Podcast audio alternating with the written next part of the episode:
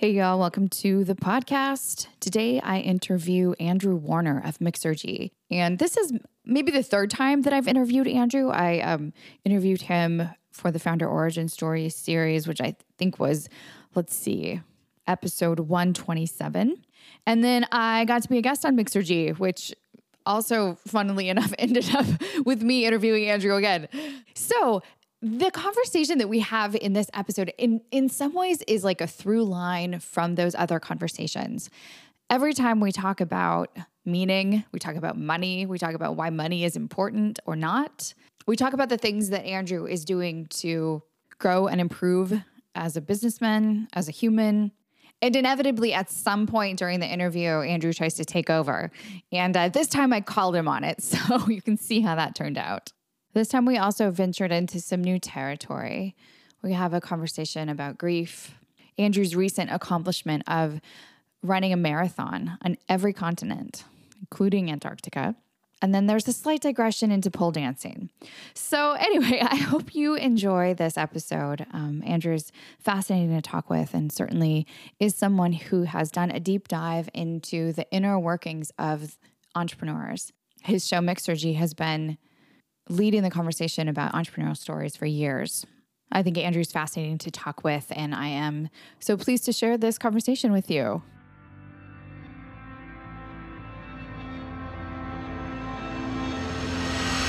Welcome to the Zen Founder Podcast. This is a place where we have conversations about mental health and entrepreneurship. We have a pretty broad conceptualization of what mental health means sometimes depression, anxiety, sometimes relationships or physical health.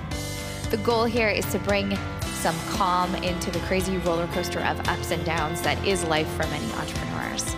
I'm your host, I'm Dr. Sherry Walling. I'm a clinical psychologist and an entrepreneur, married to an entrepreneur, live in the world of entrepreneurs, and I'm so pleased that you have joined us for this conversation.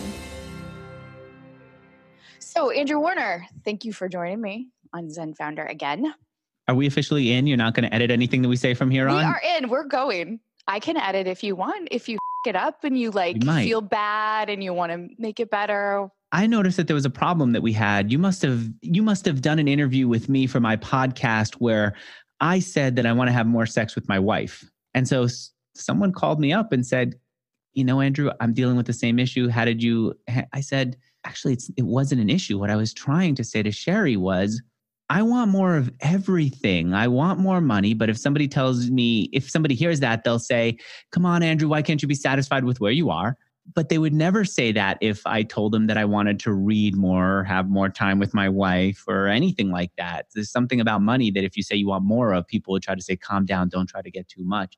So I, I know that whatever we say here, somebody will not understand, not because they're stupid, just because they're seeing themselves in it. And I want to be aware of that, that we could be sending the wrong message to people. How are you going to sleep at night with that possibility? I have really had to deal with it that I could say the wrong thing or have it come out wrong and someone's going to misinterpret it or have hurt feelings. And I've really wrestled with that a lot.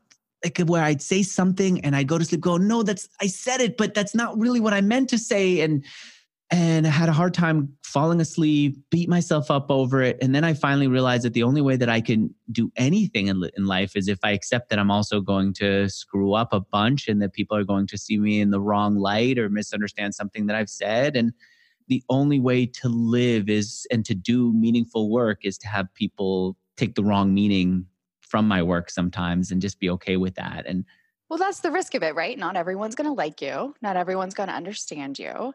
And there will be times when you have to apologize or explain or just be content with the fact that you weren't perfectly understood in the way that you wanted to be. And that was the hardest part. Apologizing is okay. But most people won't come back to you and say that there's a problem. So I'll give you an example.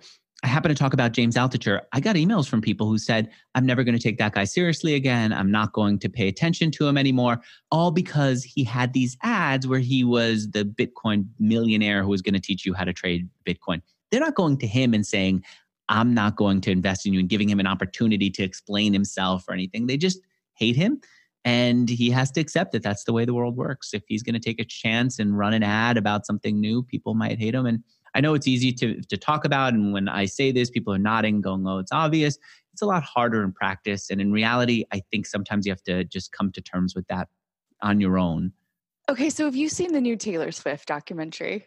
No. Come on, man. I mean, I know it doesn't sound like it, and I'm not necessarily a big Taylor fan, not to offend all the Taylor fans out there, but it's actually a really interesting commentary on what you're saying. Like, for people who decide to do things in public, for people who start a podcast, an interview show, they're artists, they're musicians, and a big part of their motivation is putting their work out there for people to see. How do you cope with what it feels like when people decide that they hate you or they hate your work over some small, simple thing that you maybe could or couldn't control? I could deal with hate. I think the hardest part is being misunderstood. I want to be hated for who I am. I'm happy when someone goes, But Andrew, how could you want so much more? You're so I like it. When they misunderstand me is where it's where it's painful. And that even happens in relationships. If my wife misunderstands what I'm saying, I get really frustrated. You don't get to control the inner workings of someone else's mind. I know, but then it's almost like they are defining me and I I just have to be okay with it. I have to accept it. And that's I'm saying that's the hardest that's the harder part. I think all of us want to be known and accepted and acknowledged.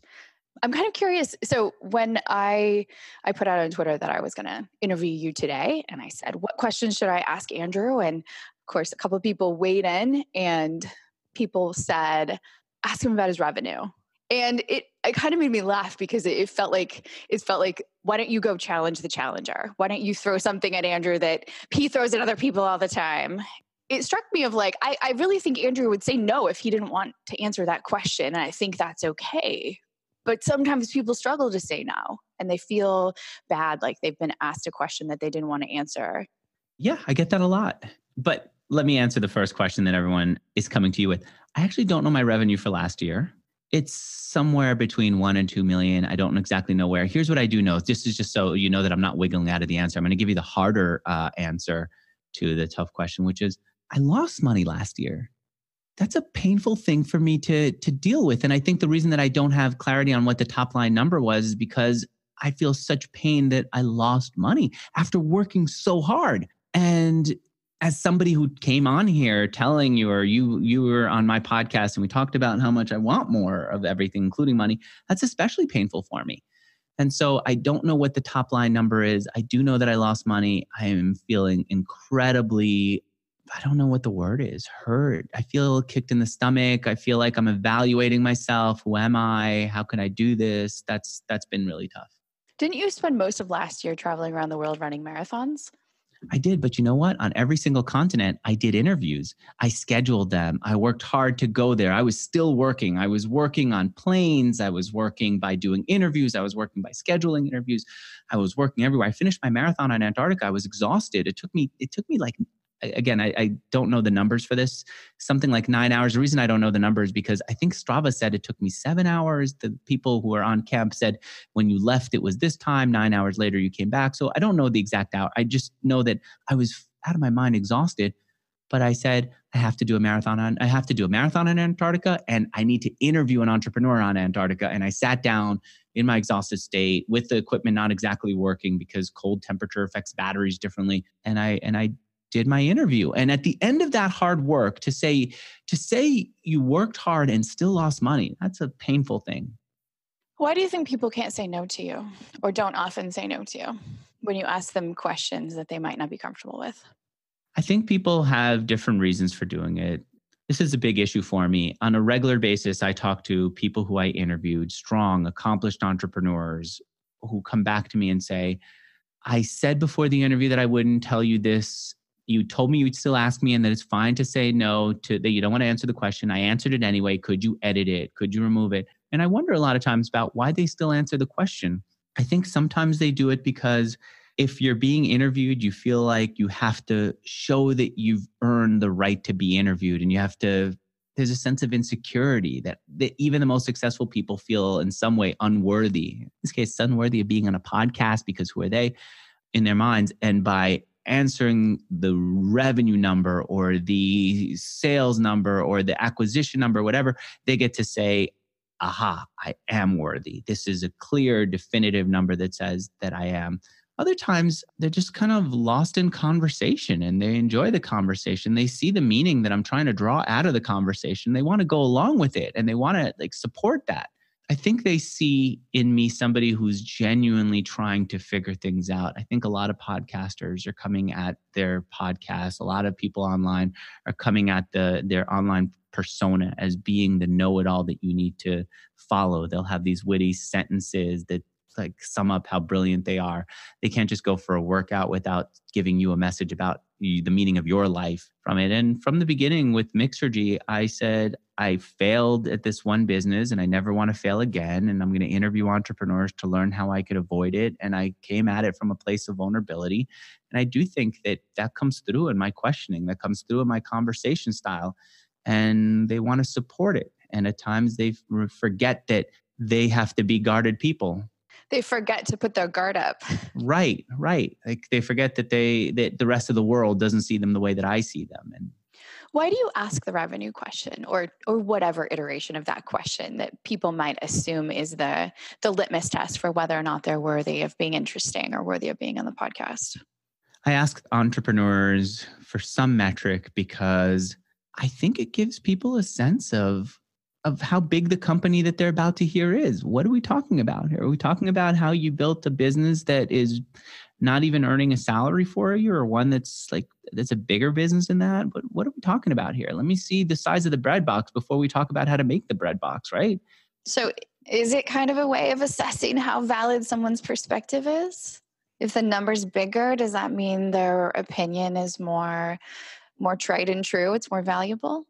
No, it's true for their stage. So it's a staging question, maybe.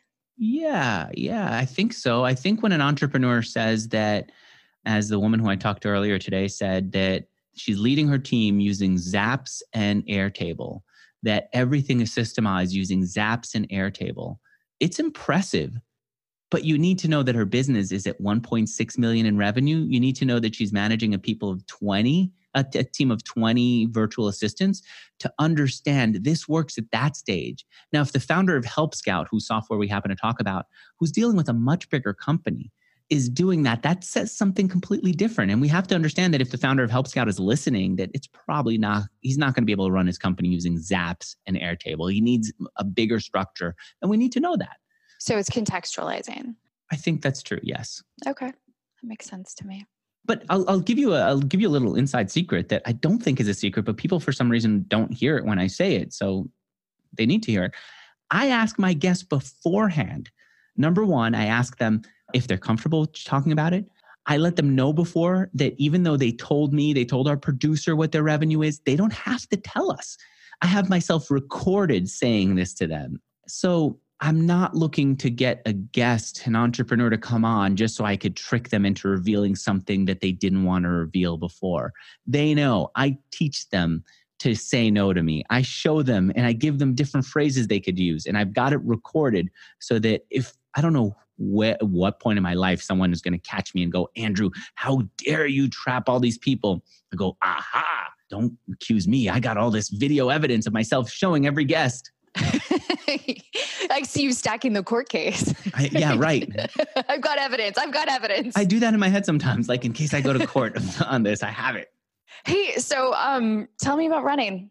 I know you've been a runner for a long time. What possessed you to uh, run all these marathons in all these different places, seven continents? I got into running because I was at a point where I was making millions of dollars.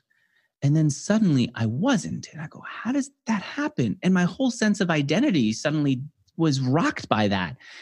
And I couldn't I couldn't figure out what to do, who I was, and I felt again like a failure. This was years ago. And a friend of mine said, Hey, Andrew, I know that you don't like going to the gym, but you've always wanted to go to the gym. There's a private gym. And the reason that I didn't want to go to the gym was I was afraid of somebody like seeing my hairy legs, honestly, that they would see my hairy legs, they'd see how I looked, and I'd be very embarrassed. This was a private gym in the heart of Manhattan. Somebody had this space where you could just go in and shower and change on your own. That means no one would see my underwear, no one would see my hairy legs. And I had like a coach. You had to work with a trainer at this place, and there was nobody there. It was it was fantastic. And the guy had me go on a treadmill. And at first I hated it, but he kept pushing me to go further on the treadmill before we did the thing that I wanted, which is lifting weights. And I said, you know, it's kind of tough. I don't think I'd ever do it again. And then a friend of mine got into doing the Avon AIDS walk. And so while I was with her, I would get on a treadmill and do this thing that sucked, but maybe I could do a little bit better. And I started feeling good about myself doing it. And then I started running outside at night and I felt pretty good. And then I started running around Central Park. And I remember saying to myself, if I could get to that point up in Central Park before this person who's standing next to me on roller skates, then I am going to be able to beat this problem that I have, whatever the problem was. Like how do I how do I deal with a creditor? How do I deal with a customer? And I would do it. I go, great, I feel terrific. And that felt a little bit better. And then I'd go running in the morning because my CFO would push me, go, go do something else. Don't just be here all the time. Go running. And I'd run in the morning and I'd get three miles and I felt really confident. And he noticed it that I'd feel like I could tackle anything at work when I when I did a run because I felt I felt like a winner again. And I did that enough that I was able to do long distance runs of 10 miles, 12 miles, 13.1, which is half a marathon. I felt great. And I was able to undo whatever problem we had at work. I suddenly went from you know, losing money to breaking even and eventually being able to sell. And all because, not all, but largely I was able to do it because my, my, my mindset got back. Well, a friend of mine a few years later said, We are all going to run, we're all going to list our goals for 10 years from now. This is my friend Jon Bischke. I think he runs Entelo now. And this was one of those things like, I don't want to run this stupid exercise, but okay, Jon, if you read Tony Robbins this or that, and that's what you're supposed to do, I'll do it. And I wrote a list of things I wanted to accomplish in 10 years, and I happened to put it in Evernote. And then when I searched for something else in Evernote last or about a year and a half ago, I discovered this goal of running a marathon on every continent, and I was going to do it within 10 years. And I said, Andrew, you are a failure. Maybe that's too dramatic. You let yourself down. I speak kind of strongly to myself, but I said, you kind of let yourself down. This was a thing that you could have done by yourself. It's not about the economy. It's not about this. It's not about that. Why don't, why didn't you do it? And I said, all right, I'm going to do this, run a marathon on every continent. And then I'll start crossing off everything else on this list. Then my friend Brad Weimer, Weimer, he said, Andrew, you should do this all faster. You should do this all in one day you should do this in a month. And I said, that's a little much. He goes, why don't you do faster? I said, you know, you're right. I did it. I'm going to do it in a year. And the challenge of getting to do seven marathons, of even getting to all seven continents in a year, was as motivating as anything else. That I had to convince people to let me get to Antarctica when they kept saying, no, we could do it, but you can't do it this year. There are international treaties, there are rules about what you can do. There's also weather conditions. And I said, please, is there a way? There's a way. There's got to be something. And that like fired me up again. And so I'm glad that I did it. And that's the reason that I did it. And now I, I feel great for having done it. Do you feel great for having done it? Is there any part of you that's like, okay, what's next? There is. Yeah. I, I was so bummed when I got to Antarctica. The last of my seven continents was so hard to even get on there that I was fortunate to even be there. Hard to get on there within a year. And by the way, to actually be deep in Antarctica, not like on the edge or whatever on a little island. People at camp said, once you do this, what are you going to do next? And I thought, come on, guys, I didn't even do this why are you pushing me? Said, What's wrong with them? And then I looked after I got back from Antarctica, I looked at my footage of myself crossing the finish line on my action camera. And I saw myself as soon as I was done saying, What's next? I have been feeling a little bit down for not having the next thing. Like that was such an exciting feeling that I do wish I had something after that. Well, I'm sure uh, you've talked to so many entrepreneurs who've had a big exit or had some major success. And there's this like celebratory moment, hooray, I did it. And then often there's almost this like kind of like a postpartum depression, this sense in which like, okay, I've been focused on this for all this time. Now what? I've never talked to them about the now what. The truth is that they've always felt like, holy crap, I can't believe it's done. This sense of at any minute, this whole thing could fall apart. And you never leave that. You never lose that. The sense that this is just a crazy great ride or a crazy horrible ride, but I never they never feel a sense of of certainty about their place. I shouldn't say never, but usually they don't. And so when there's a sale, when it's finally through, they remember that moment when they could feel like they're on solid ground again. Was there a moment in all those runs when you really wanted to quit? No, not once. I, the biggest thing, for, not once there was a moment where I got injured, and I remember I knew I found the right doctor when he said, "What do you want?" But he said it like by interrupting me. So brusque. I said, "What do you mean?" He goes, I have some people in here, they say, if you can just get me to to run and cross my finish line and then my leg is so broken I can never walk again, I'm okay with that. Is like, what do you want to do? I said, Oh, you accept that that's an option for me? That's exactly what I want. Get me to that point. I don't care if my leg is broken. I'm going to run every single con- every single continent. And so, no, I never wanted to quit. My big worry that literally woke me up nights. And again, I'd have my GoPro with me when we were in Chile, waiting for the weather in Antarctica to be safe for the airplane. We had the Soviet plane that was taking me to Antarctica. As I was laying there in bed, I would wake up in the middle of the night and grab my GoPro. Here, here it is. It's actually the, the Osmo Action that I like better than the GoPro. Do you just carry this with you at all times? Yeah, I do because I kind of got into into shooting on it and I would talk into it in the middle of the night just to remember what I'm feeling so that I'd never walk away thinking, oh, this was so easy. I never had to worry in my life.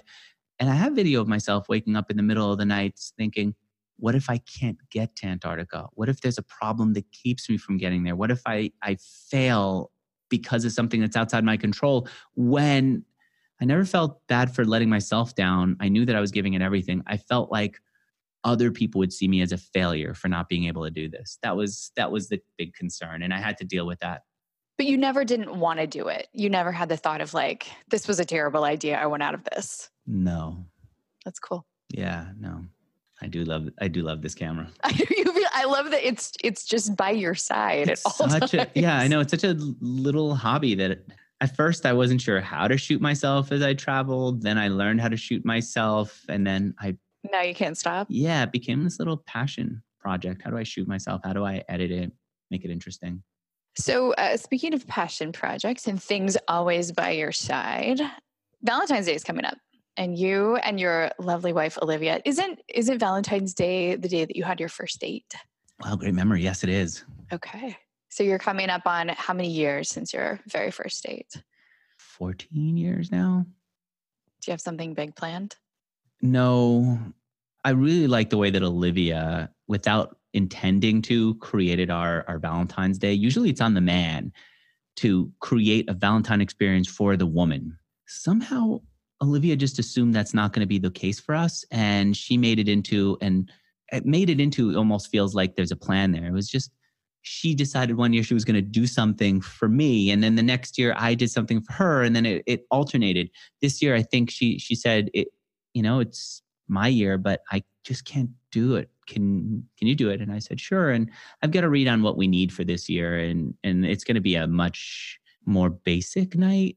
Kind of relaxed. No, but less like she, um, there's no whisk out of country or out of the city or anything like that. Yeah, but there's no relax. Okay. I was thinking about that. What do I want to do? What does she want to do? And she is letting me decide what I want to do. So we're going to go to a burlesque show, which to be honest is a little bit calm, but at least it's high energy for me. It's high enough energy for me, but it's not what it seems to be. There's nobody getting naked from what I understand. Have you been to a burlesque show before? Yeah, there was a period when in LA these burlesque shows were really cool and we'd all go there and it was like the most like I don't know. It wasn't as shocking as I think people thought it would be. Yeah. I can relate to that. So I You've been to it? What'd you think? Well, I have a, a hobby that is uh, like aerial silks, which is sort of circusy, but a lot of my crew will c- cross train and pole. It's really, really great exercise. It's really great training and it helps you sort of manage your body in space. So, anyway, this is a total tangent from whatever we're supposed to be talking about, but I end up with all these pole dancer friends who all go and celebrate their celebrate their shows sometimes. So by what? By pole dancing. What do you mean by what? But what did what you're saying? They're celebrating their shows, doing what? Oh, like I'll go watch their shows. Oh, got it. Okay. And cheer really loud, and yeah, okay. Eh, you know, be a good friend, support. And people. is it is it sexually exciting to see that? For me personally, yeah. I love this question. I love how you just flipped the interview. Well done, master. Very well done. I would not say that it's sexually exciting. I think it's just like artfully exciting. Yeah, I got a problem with that. That we're like taking a lot of the sexuality out of stuff and it becomes an intellectual exercise instead of this thing that's such a, a major force in our lives potentially. Well, it's supposed to be sensual, right? It's supposed to be sexual. But I'll say as a as an artist and as a dancer myself, I have sort of a deep technical appreciation for it. So I'm not diminishing my own sensuality, but I am answering you honestly. I've got to say, I'm wondering about this interview. So I don't want to take control of the interview, but I feel like Of course you want to take control of the interview. I might. I feel like you wanted to ask me the the question about my revenue. And so you did a good thing by bringing the audience in and saying the audience, they, they, on Twitter, they asked me. Actually, I didn't want to ask you. I don't care. You didn't. About your revenue. I, I thought maybe you were a little bit taking the easy way out that you wanted to, but you didn't want to be too confrontational. And so you held back. Oh, no. Yeah, I don't care, man. I'm wondering what you want to get out of this interview. Like, what's the thing that is that's pulling you to do this interview other than I need to do another interview for my podcast and maybe something will happen with Andrew? Yeah, Andrew, Andrew's remotely interesting. Honestly, so here's the thing that I most wanted to talk with you about. I know you and your wife experienced really significant loss about a couple years ago, about two years ago. You lost a pregnancy 20 weeks early, really significant loss, your third, your third child. And then the next, like in my choppy timeline of social media, the next big thing I hear about what you're doing in your personal life besides Mixergy is is the running. And so I was just really I'm curious about your experience of grief and whether the running is a way to cope with that loss, whether they're connected at all. It's kind of connected. The connection is that I didn't think I'd be able to go to another continent until our kids were old enough and now I was about to have another baby that would mean I should be back home and and then when there was this opportunity I said okay not the opportunity uh, this was long after the news of the the lost pregnancy I said well I could do it now who knows maybe we'll get pregnant again maybe we'll have another child I should do it now while while I can that's the connection there but it wasn't a coping mechanism truthfully um I don't feel like I needed a coping mechanism for it. I I'm laughing because I know that sounds cruel, but I want to be open with with my feelings. It was really painful at the time. It was painful because it wasn't expected at all. We just went for a routine doctor appointment and then suddenly and Olivia was just going to go on her own and I said, "You know, Olivia, I'm riding my bike. I'll just come with you." And I I surprised her and I got over there and then they gave us the news and it was like this shock all at once at a this was not what we came in for. This is right. This is not the plan for this day. Yeah. And then we dealt with it together. Uh, man, there's so much that's just too personal for me to to bring up here, only because I don't I, I don't want to violate Olivia's co- uh, confidence. Sure. I think the thing, the thing that struck me about what the way that you did show up around it on social media was basically to say this happened I don't want to talk about it. I'm not even going to read your comments, which, you know, as someone who understands grief, I was like, good, good boundaries, sir. Like, good way of saying, hey, this happened, but I don't really need a lot of dialogue from John Q. Public. But as somebody who sort of talks for a living, someone who's deeply curious about the deeper parts of people's lives, yeah, I, I'm curious about your decision to just say, I don't want to talk about this. I got no benefit out of hearing people's stories at the time or hearing their condolence or their support or anything like that. What I would have wanted was if I told if I told someone I was dealing with this, to have them back off, man. Like they they would still if they got I remember this one guy got me on the phone, he had an agenda and I said, "I told you I'm about to go. We decided to do a burial. I'm about to go to the cemetery. I took this call because I care about you and I didn't want you to just to be hanging. We scheduled this call. I'm, I'm here, but I told you that I can't do this thing that you suggested. And instead of understanding where I'm going and accepting that I said, no, you're still just plowing through with your agenda. Can you just take what I said in for a minute? And I think that until then, he didn't. And I had to be really clear. I'm telling you where I'm going, I'm clearly telling you no to what you're asking me to do. He wanted me to speak at his conference, and I said, I care about you. I can't go to this conference now. I I can't go even without this issue, but now I got this issue too that I'm literally cycling home so we can go do this together. Do you feel like entrepreneurs are like are sensitive enough to those kinds of things, to grief in whatever form it takes? I, I don't know. I, I wonder about that. I wonder if what they're doing is just playing up this role of I'm supposed to never take no for an answer and I'm the make things happen person and it would be so amazing if even in this tough situation I could do it or maybe they just don't even take in what um what we're saying sometimes what we're going through yeah i mean you're you come across as someone who is hard driving you push yourself really hard you work a lot, you know, you have deep motivations and ambitions and you're going after something in your life. And here's this thing that happens that you can't control, like nothing that you could have done differently. And it derails you, at least for a little while. And uh, what was the process of coming back from that like for you? I know it's probably different for other members of your family. I don't feel I was derailed by it. What I what I kept going through was this alternate life that was about to happen and I, I couldn't stop playing in my mind how life could have gone in a different direction. Quite literally, in my mind's eye, saw a fork in the road of a, a like a, a real road with two different directions, and the one I was supposed to go down, and then suddenly there was another road that came off to the left side of it that I'm now going in that direction, car- getting carried through life in that direction. And I couldn't stop looking over to the right and seeing the other road and going, wait, that's the road I was supposed to go on. And did I appreciate it enough? And why can't it be that? And isn't it going to be great if it was that? Yeah. What was this like for you to parent your other children through? They're they're little, so may not have been deeply aware of what was happening, but I don't think that they were old enough to understand and to and to ask. We did talk about it, but I just don't feel like they were old enough to understand. Yeah. I shouldn't say to understand, to to be more inquisitive. Or to give language to it, maybe. Yeah, and to I, I find that kids kind of accept a lot of what's happening. This is just the way it is up to up to a certain age and so this was okay i'm watching the show unfold i'm not going to ask the director why they chose that shot i'm just going to watch the show and so for a long time kids are watching the show of life unfold until they realize they can tell the director they want in a different direction. Right. Says my 13 year old yeah. Why do you care about grief? Like why did why did you want to ask about that? What's your what's your curiosity? Uh, there's a couple of things. I'm working on a book about grief is probably the the most obvious connection.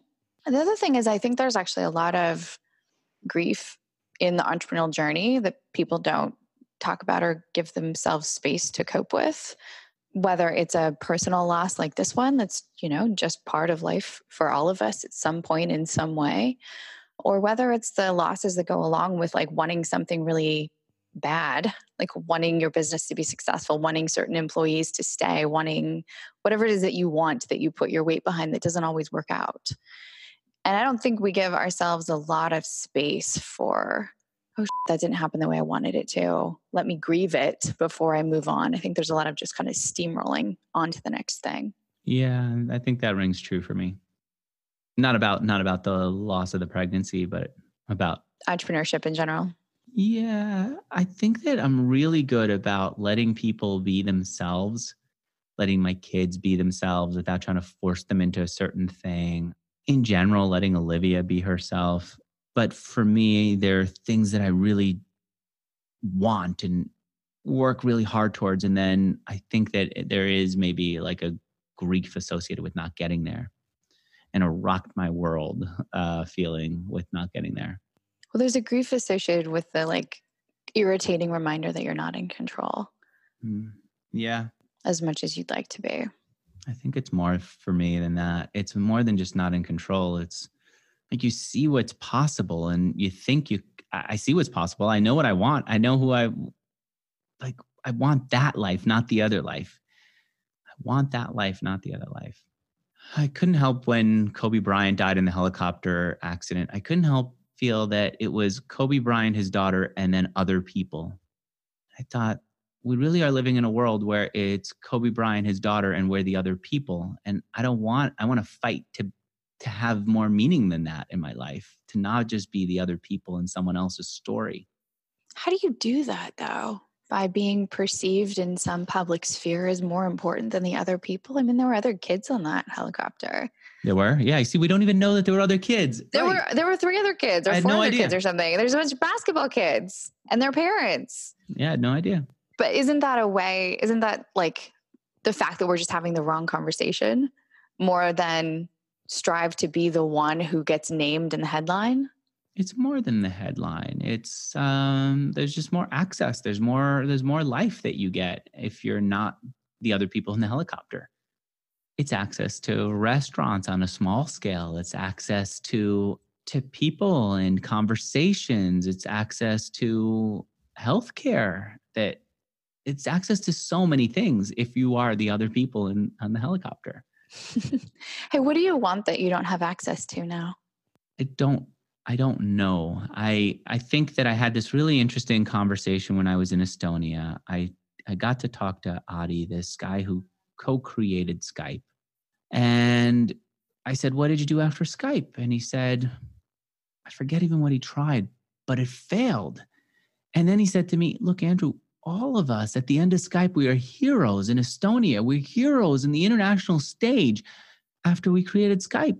And then every one of us failed. And I said, What'd you do after that? And he said, Well, failure, failure. But I was about to have a daughter and I decided I can't have the stress and the distraction of a startup while I'm trying to have a daughter. So I'm going to just stop trying for a little bit.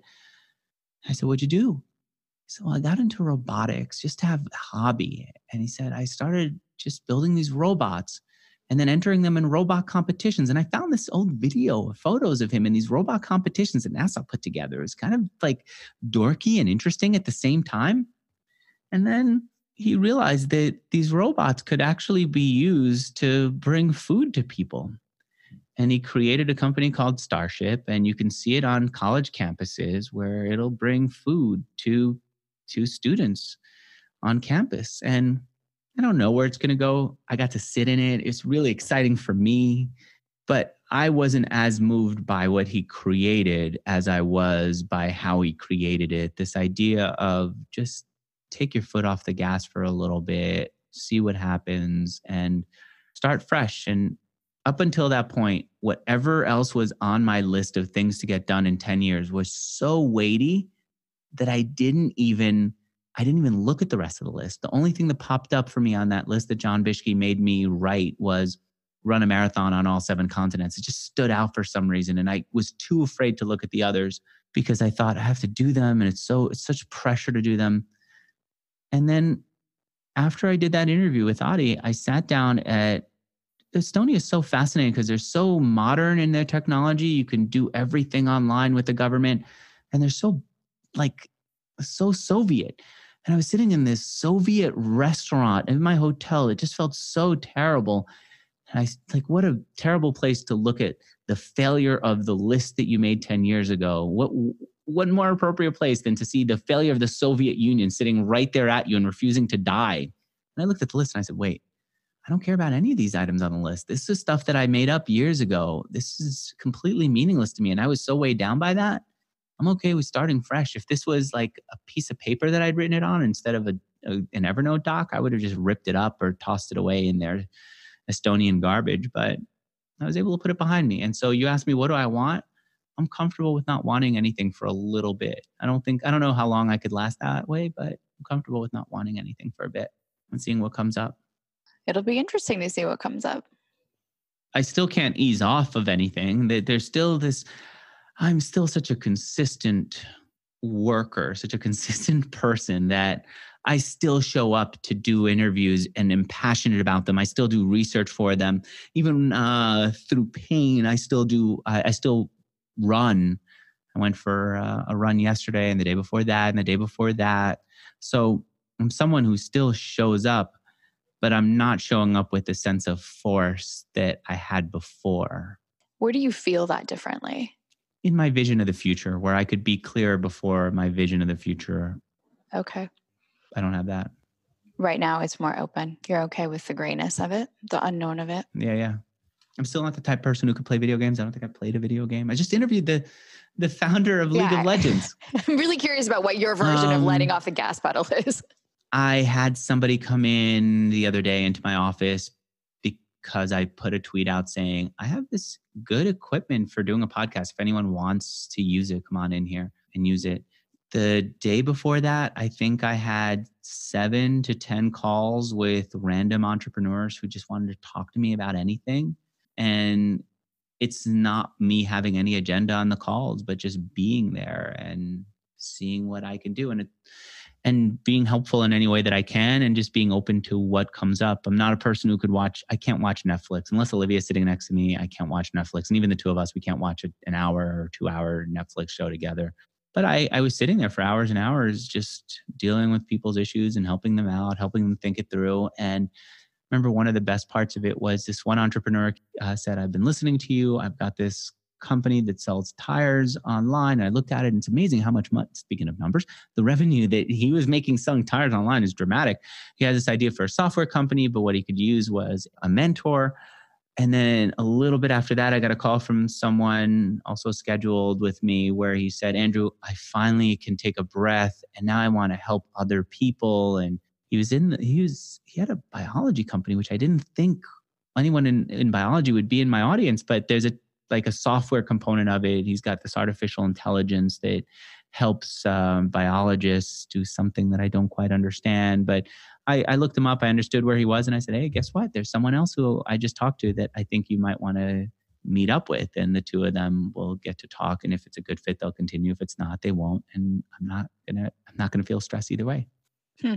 This is this is such a different version of you than the one that I spoke with a couple years ago. That was basically like more, more, more. I want all the things. Yeah. All right. There it is. There it is. Hey, thank you for your time. Appreciate you. I wonder what people are thinking of this. I'd love for people who are, you know what? I'm going to, I say this all the time. I think it's a really bad idea to just consume stuff and then move on. I think if you've gotten something out of a conversation or you like a tweet or something, just reach out to the person, say something, a little something. I'd love to hear from people who do that, who, who gotten to hear us. I'd love to hear what they think of this or what they're going through. I think that's amazing. I'd like that too. All right. Thanks for doing this. All right. Talk to you soon. Thanks for listening. We'll be back in two weeks with a new episode of the podcast. In the meantime, feel free to check out zenfounder.com for lots of resources about the kinds of conversations that we have on the podcast. You can get information about working with me, about maybe joining a Zen tribe. It's sort of like a mental health boot camp for entrepreneurs.